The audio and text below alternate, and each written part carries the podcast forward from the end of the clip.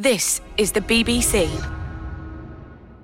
Hi, I know you're expecting Moneybox, but while they're away for August, you've got us looking after you. He's Steve Bugeja, and I'm Ayeisha Thomas Smith, and this is Economics with Subtitles. It's for people who maybe want to know a bit more about economics, but have been put off by all the jargon and the boring economists and the men in suits telling you to stop buying stuff that you love. We hope you like it.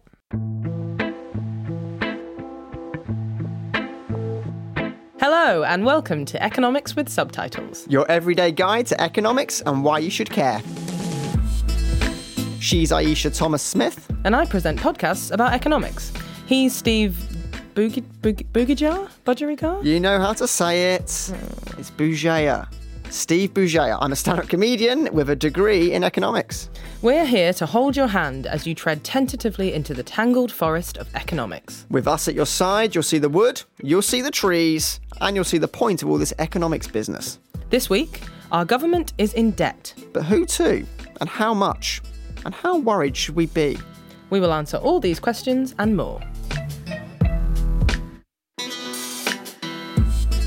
We're starting with a story about a letter from an Essex mum. I was briefly unchained from my studio shackles to find out all about it.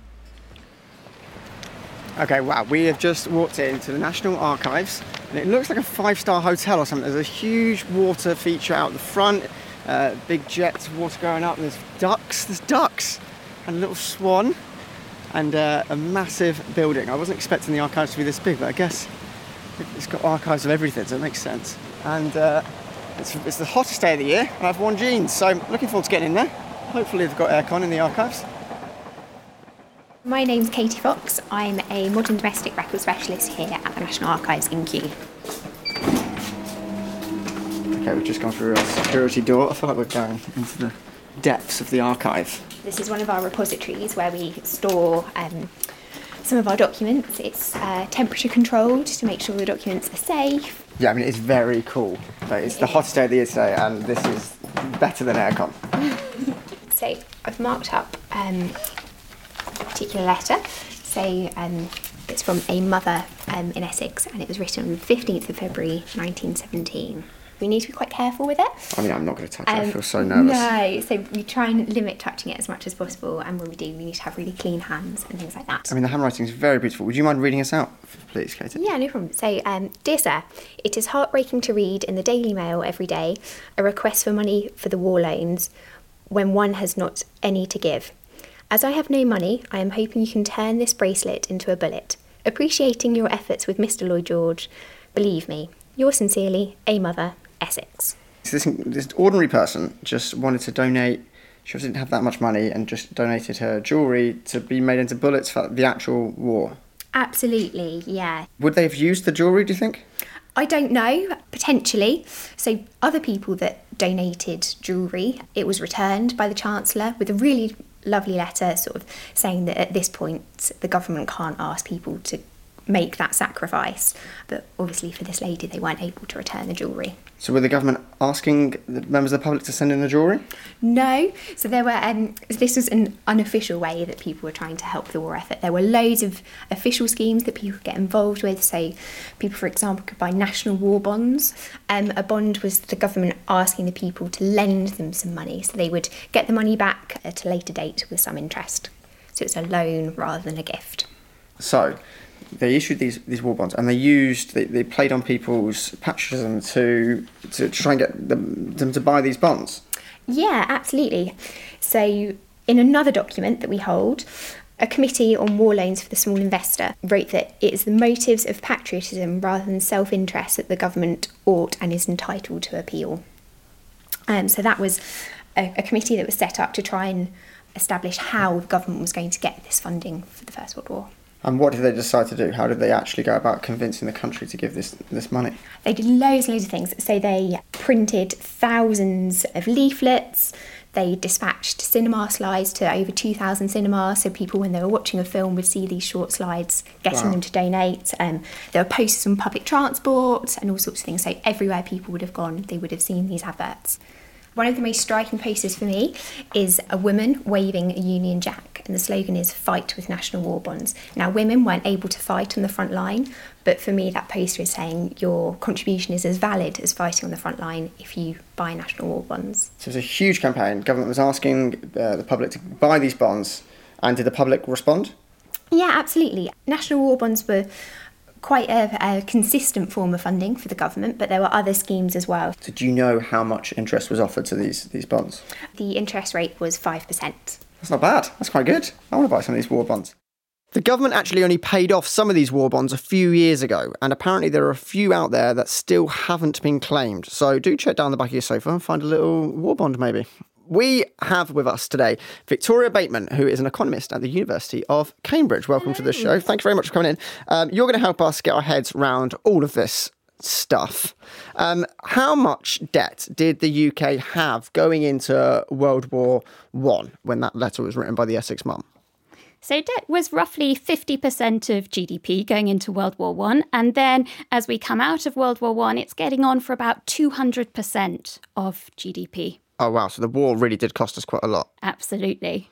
Okay, so how do our debt levels now then compare with the war times? So at the moment, debt is around 85% of GDP. So we're higher than we were going into World War One, but well under the level that we were when we were coming out of World War One.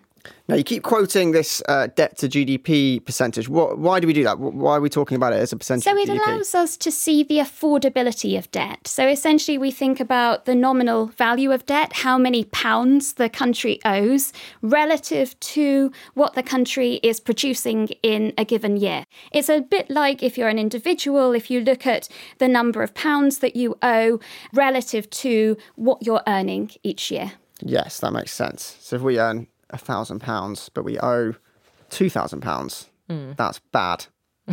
Good maths, Steve. That's really yeah, bad. Great. You've got yourself in a mess Made there. But if you earn a hundred thousand pounds and owe, owe two thousand, that's fine. Yeah, yeah. You this can borrow some I more. Can, I can finally see why they've hired you. Okay. Yeah. Great. Insightful analysis like yeah, that. Yeah, yeah, yeah. Cut straight through. All right. So if GDP goes up, then Victoria, that's one way of improving on that measure of debt. Is that right? So if GDP goes up, holding everything else the same, then debt to GDP should decline. That's right. Okay, so they don't actually have to pay any debt off; they just have to keep growing the economy. Absolutely. So economic growth is absolutely essential to to bringing down debt. Right now, I just did it myself. How useful is it comparing government debt to personal debt? the UK state has been around for hundreds of years, and we typically live to what 80 years old. So, um, okay. so in terms of the of the UK state, it can borrow, can keep on borrowing year after year after year. By the time we die, we'd ideally like to have paid our, our debts back. Oh, but because the government doesn't die, they they can take out more money, basically. Rolling on over the debt. Yeah, I mean we're lucky, millennials. Lucky we're them. dying in debt. We yeah. are dying in debt. Jolly. Okay. Keep so, it light. Yeah, I know. sorry, sorry, I'm taking it to a dark place. All right, so let's just clear one more thing up. So sometimes people get confused between the words deficit and debt. So with the deficit, we're talking about in a single year, how much is the government spending versus how much is it earning in terms of tax receipts. Now, if it's spending more than it's earning in tax receipts, then it's in deficit. And in order to cover that deficit, the state has to borrow. And when it borrows, that then adds to the stockpile of debt that has accumulated from previous deficits in, in history. Right, I'm starting to see some of the wood. I'm starting to see some of the trees. Remember the forest thing? yeah, yeah, I remember it. It was good, yeah. Oh, Wooden trees. Yeah, yeah, it was good. All right, so we've had a chat about the war and a bit of death, but let's have a look at who the government actually owes money to these days. Can I have some quiz music, please? Oh. All right. Hello, Chris Tarrant. Yeah, I know. Much more attractive. Uh, cool. So we're going to play a game called Cut That Pie. Wow. Yeah, okay. Yeah, I'm going to get. I'm excited. I don't know anything about this, by the way. They've kept this very secret from me. Look, it's a pie. Oh my word! It's an actual pie. yeah, I know. That's an actual pie. Well, it's a tart. A tart. Yeah. It looks like a pie. Yeah, yeah. In a little tinfoil. Here's a knife. I'm going to hand it to you handle first. Oh, thank you very much. There we go. So be careful with that. So, what you need to do. What kind of pie is this, by the way? I think it's a Bakewell tart. Right. Yeah. I'm quite severely lactose intolerant. Is this going to be a, is this gonna be a problem? Just don't put it in your mouth. Yeah. Well, I can't even touch the stuff. All right. Let's see how it goes. All right, so the pie represents the money that the UK government owes. You'll notice, Steve, that it's got four different labels stuck in it. They are foreign investors, the Bank of England, banks and other financial institutions, and insurance companies and pension funds. Yes. So those are the four flags. So with this knife, you've got 30 seconds to cut the pie so that Oh. it accurately represents, not now, don't cut it yet. So it accurately represents who the government owes money to. Yeah? Okay. Feel free to It's a- move the so labels This around is a literal want. pie chart. Is what It's we're a tart here. chart. Tart chart. Yeah, yeah, yeah. Don't cut it yet. What a fun game this is. Okay, go. You got 30 seconds. Oh, okay, right. So I think the biggest debt is probably overseas. So that's going to be a big proportion. So I'm going to do a big cut there. Oh, it's So quite, foreign investors. quite a firm, Yeah, yeah. Giving you a bit um, of resistance, not a mushroom. It's quite a firm tart. Right, yeah. um, Okay, and I think probably banks. I think Bank of England probably has not that much because it's, it's our bank, and it. Why would they? So, 10 Oh got 10 right. seconds. So there, and then I'm going to say banks and other institutions have a small amount, biggest amounts overseas, and then insurance has quite a lot Are apparently. the labels in the right place yeah. for what you think? All right, let me have a look. Let me have a look. Okay. So the yeah, the biggest one's overseas, I think. All right. So it looks like that is about, mm, I want to say 40% there overseas. Yeah. Then you've got about 10% in the Bank of England. Mm-hmm. You've got about uh, 20% banks and other financial institutions. And then the remaining Thirty. 30. I can do it. Maths. Just got to have a degree. Sorry, I just mansplained that. Yeah, you did. We'll talk about that later. 30% insurance and other pension funds. Yes. Yes, I reckon that's about right. Well, let's have a look. So the correct answers were 31% insurance companies and pension funds. So that was that was that was right. Well done. Incredible. Victoria's clapping. So you go. Thank you, Victoria. Um, overseas though was only 28%. Ooh, that's yeah. a shame. So yeah, yeah. A Bank of England 24%. So wrong again there. Oh wow, that's a Yeah. lot more than I thought. Yeah, yeah, yeah. And banks and other financial institutions 17%. Oh right. So you're kind of close on that one. Does that add up to 100? Uh, what's 31 add 28 at 24 17? Victoria. 100. Is it? Absolutely fantastic. That was, Ignoring rounding errors. that was so Wow, impressive. that was really I want to play that game more. Can we just name some numbers and Victoria has to add it up? Yeah, yeah, okay, okay, great. Um, but just to clarify, you did lose that Yeah. game. But luckily, I've not got a rash, or and I can still speak. The lactose is- Oh, thank the Lord. So, Victoria, could you help us make sense of our tart chart? Absolutely. Great. It looks like from the chart tart that most of the debt is actually owed in this country. Is that true? That's right. That's right. So, 28% of our debt is owed to countries uh, or people living overseas, which means that the vast majority is owed to um, people here in the UK. Okay, so we sort of owe it to ourselves. Now, why are insurance companies? Why why do they own so much of our government debt? Okay, so insurance companies and pension funds. So we've got to remember there that we make contributions to both of those types of financial institutions pretty regularly. So we pay our insurance premiums and we pay into our pensions. And what those financial institutions then have to do is to take those contributions or those premiums, invest them such that they're ready to either pay out if we make an insurance claim or if we're talking about a pension fund, to be ready to pay out when we come to retire. Now, um, when it comes to investing, the key really is to diversify. Um, what you're investing in, so that you can try and limit the amount of risk that you're exposed to. So, what you don't want to happen is you pay your insurance contributions every week, every month, every year, and then when you need to make a claim, the insurance company goes bust. Similarly, with your pension, you don't want to be paying in each year. You come to retire, pension company's gone bust, and, and you're living off nothing. So, insurance companies and pension funds need to be able to invest these contributions, but in a way that isn't overly risky. And government bonds, British government bonds, are a relatively safe way of investing. So from this tart chart, we can see that the actual the Bank of England owns quite a lot of our debt, but doesn't the government own the Bank of England? So they're they borrowing money off themselves? Like, I can't do that. I can't lend myself money. What's going on there? This is very confusing.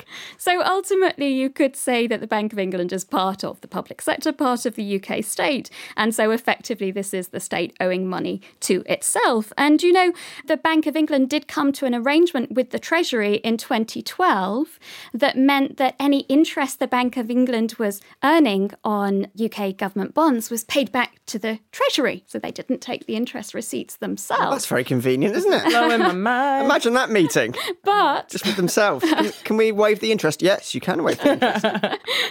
so at the moment, British um, interest payments on UK debt are about 2% of GDP. It would be about 2.7% of uh, GDP otherwise if if there wasn't this favourable treatment between the Bank of England and the Treasury. But I, what I should say is that it's not really quite accurate to say that we shouldn't worry about this debt held by the Bank of England because what, what the Bank of England has effectively done is bought that government debt not directly from the government but from the private sector from banks, from financial institutions. And the reason it's done that is to try and pump money into the economy. So it's bought government bonds from private sector banks and financial institutions, replaced those with money, so pumping money into the economy in an effort to try and stimulate the economy since the 2008 global financial crisis. Now, the Bank of England's intention is as the economy rebounds, as it recovers, then it will then sell those government bonds back into the private sector, pulling that money out of the economy that it's previously pumped in to avoid that excess of money at some point um, pushing up inflation to too high a level.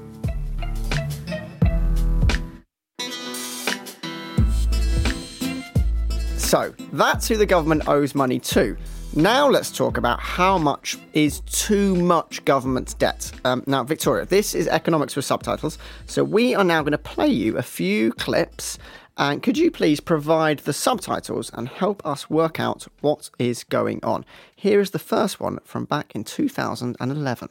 First Greece, then Ireland, today Portugal. All of them countries that did not convince the world that they could pay their debt. Two of them countries with smaller budget deficits than Britain. Now, all of them being bailed out at huge costs to their populations. Today, of all days, we can see the risks that would face Britain if we were not dealing with our debts and paying off our national credit card. I remember this when politicians kept warning us that the UK was going to end up in a debt crisis like Greece. Um, how comparable has the UK situation been to those countries that needed a bailout? So, in terms of debt to GDP, which of course is our measure of how affordable debt is, and it's how we compare debt across countries, then the UK is a little above the average for European Union countries. But the problem with debt is it can you can get into a vicious cycle quite quickly.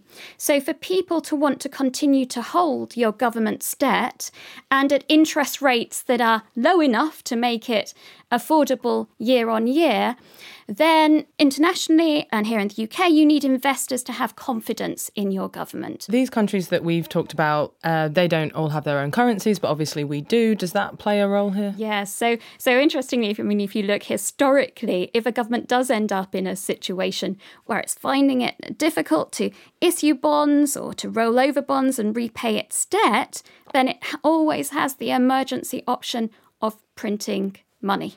In that clip, um, George Osborne mentions the national credit card. And obviously, we've talked a little bit already about the differences between government and personal debt.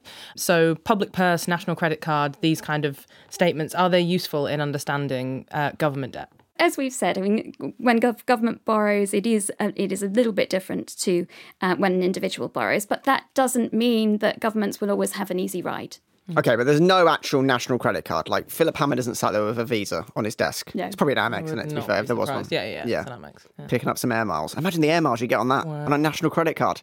We've got one more clip for you. Um, listen to this. We spend 50 billion pounds on debt interest every year. Payments to people we've borrowed from. That's more than the NHS pay bill, it's more than our schools budget, it's more than we spend on defence. So, if we had no debt, instead of paying interest, we could spend that money on hospitals and schools right now. That sounds like a really good thing, doesn't it? Well, if we have no debt, then I would say there are um, two big issues an issue of fairness and an issue of what we might think of as economic efficiency. So, firstly, the issue of fairness. Where you're spending in a way that benefits future generations, such as by building infrastructure in your economy, creating greater prosperity, then it makes sense to pass on some of the costs to future generations. So, to run a deficit today, to borrow to cover that deficit and to have future generations pay off some of that debt. And the second reason is economic efficiency that if a government is restricted to only spend what it's earning in terms of tax receipts, then that directly limits its ability to invest in things that will help us in the long term, such as science, uh, research and development, and and so on. So, we've been talking about how much debt is too much, but I've been hearing about how not so long ago in the US they were actually thinking about having no debt at all. I'm Diane Lim, and I worked for the Clinton administration as a senior economist on the Council of Economic Advisors staff. At the end of the Clinton administration, the economy was doing really, really well. It was a fun time to be working for the president and to be writing his final economic report of the president. So, this was a really easy, happy story to tell at the end of the 1990s into 2000 because economic growth was really strong. Income inequality had actually gone down. President Clinton's policies had turned the budget outlook around from record setting deficits as a share of GDP to surpluses. So it was a really happy story. So I felt like my job was pretty easy. Ah, okay. So most of the time, when a government's in deficit, the pile of debt gets added to every year. But as you said, you guys were um, in surplus. So surplus after surplus means means at some point, obviously, the debt would would have been paid off completely. So that sounds good. That's right. We could see that over maybe the next 10 to 12 years, projections indicated that we could conceivably pay down the entire public debt, which was sort of shocking. So we have to think about what this means to actually pay down or pay off the public debt. And so we were working on that issue as well in a separate section, a subsection of that chapter of Clinton's final economic report. And what was that section called? Well, that section was called Life After Debt, D E B T. We talked about, well, you know, we have to think about this because government debt is held in the form of treasury bonds. And so when the public sector is borrowing, that provides an investment for the rest of the economy, the rest of the global economy. And U.S. Treasury debt is considered the benchmark investment globally in that it's considered the world's safest investment. That you know that the U.S. government and the U.S. economy has the capacity to honor its interest payments on the debt and to eventually have the capacity to pay down the principal on that debt. So the story in Life After Debt was we may not want to pay down the entire public debt even if we can. And even if a lot of paying down of the debt would be good for all Americans in the economy, paying down all of it would probably be bad for the global economy. That we should always have treasury bonds out there as a safe investment. Why should the US care then that people in other countries might not have this safe asset to invest in? The entire world is connected and reliant on each other because we're such a global economy. If you hold U.S. Treasury debt, then that is a certain stream, a reliable stream of low interest rate, relatively low returns, but it's a very safe asset. It's not like investing in corporate equity, right, in, in stocks.